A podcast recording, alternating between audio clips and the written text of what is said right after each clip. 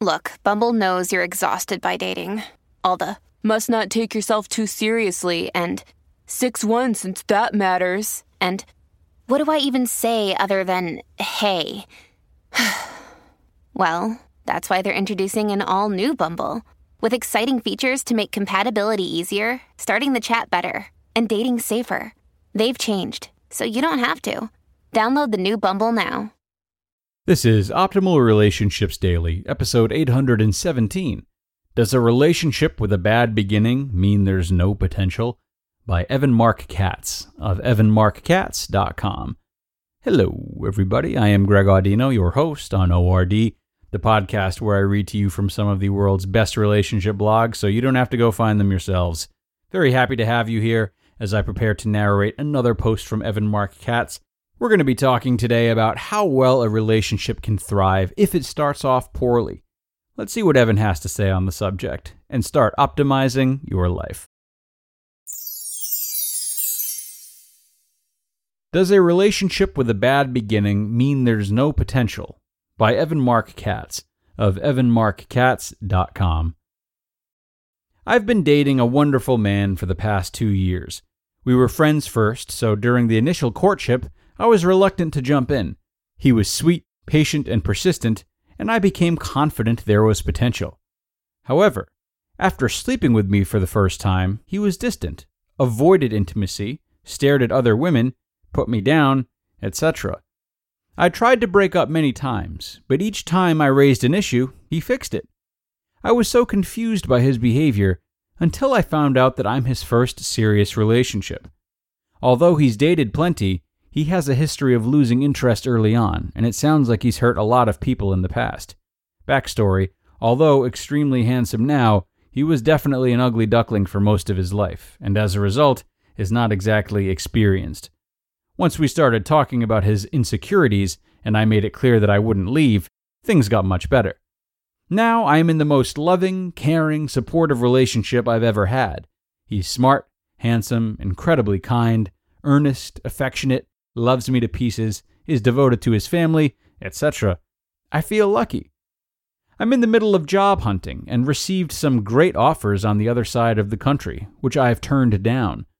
Some days I'm not confident in my choice, and other days I think I'm crazy for basing life decisions around someone who mistreated me. He said that he's 100% committed, but he's also said that he doesn't know where this is going, which is how I feel. I have a lot of leftover insecurities from the beginning of our relationship, and they're beginning to bubble up. Whenever he does a small thing, I blow it out of proportion. I know I need to stop, but I wonder if I will ever be able to forget our horrible beginning. Does a bad beginning mean that we have no potential? How do I figure out if we're compatible long-term without having a where-are-we-going conversation and placing undue pressure on him/us? If he doesn't know after 2 years, does it mean he never will? Eve. So many questions, so few obvious answers. In order, does a bad beginning mean that we have no potential? No, because that would be a binary choice, and I don't believe in binary choices. The fact that he would mistreat you at all seems to be a character issue, and that is absolutely a huge red flag to me. At the same time, if he's been Mr. Perfect ever since that rocky first month, I don't see how you can give greater weight to his previous behavior than his more recent behavior. So, no, I wouldn't say you have no potential. I would say that the kind of person who is distant, puts you down, avoids intimacy, and breaks hearts is a high-risk partner, the kind who may not have the capacity to make any woman happy. How do I figure out if we're compatible long-term without having a where-are-we-going conversation and placing undue pressure on him/us? You never mentioned your age. It makes a difference if you're 25, 35, or 55, you know? You never mentioned what you do. It makes a difference if you have to be in a specific city to do your job or if you can do it anywhere.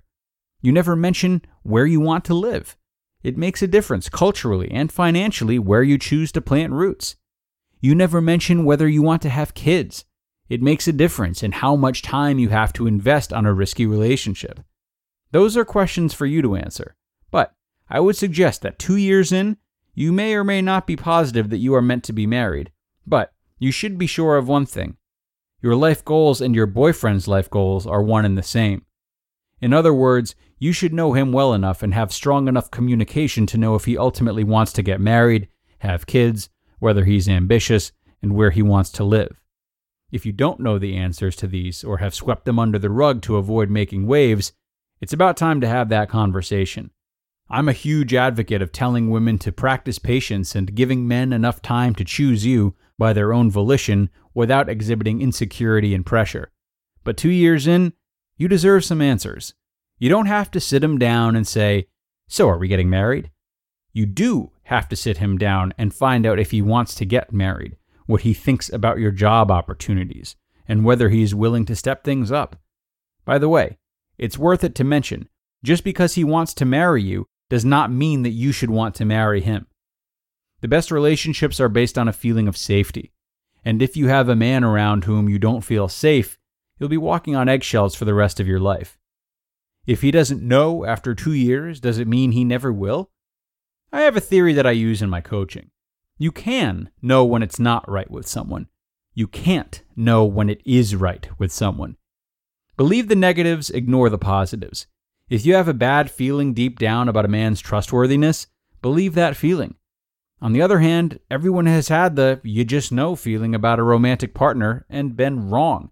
I just knew twice and got dumped both times, which just goes to show how much you just know when it comes to passion. Ultimately, marriage is a choice, not a feeling. If either you or your boyfriend is waiting for an epiphany, you might both be waiting for a long time. Lots of people want to have that feeling, so that there's no choice to be made. Problem is that the feeling is wrong more often than it's right. There are two separate choices to be made, Eve. Your choice as to whether you can let down your guard and trust him after 2 years of good behavior, and his choice as to whether he wants to marry you. You can control the first one. You can't control the second one. All you can do is draw your own conclusions, and if you trust him, and if your long-term visions are aligned, let him know that you'd like him to make a decision within the next year. If he doesn't, it's time to walk. You just listened to the post titled, "Does a Relationship with a Bad Beginning Mean There's No Potential?" by Evan Mark Katz of EvanMarkKatz.com. Hey, it's Kaylee Cuoco for Priceline. Ready to go to your happy place for a happy price? Well, why didn't you say so? Just download the Priceline app right now and save up to 60% on hotels. So whether it's Cousin Kevin's Kazoo Concert in Kansas City, go Kevin, or Becky's Bachelorette Bash in Bermuda, you never have to miss a trip ever again. So download the Priceline app today. Your savings are waiting. Go to your happy place for a happy price. Go to your happy price, Priceline. All right, thank you to Evan for letting us share this post, and thank you to Eve for her transparency and openness. It is so often that our past hurts can prevent us from seeing the big pictures of our relationships, as is the case with Eve. While she's doing a great job of reaching out and asking the right questions now, take this story as a reminder to do that work during all phases of the relationships, even if it's in the very beginning.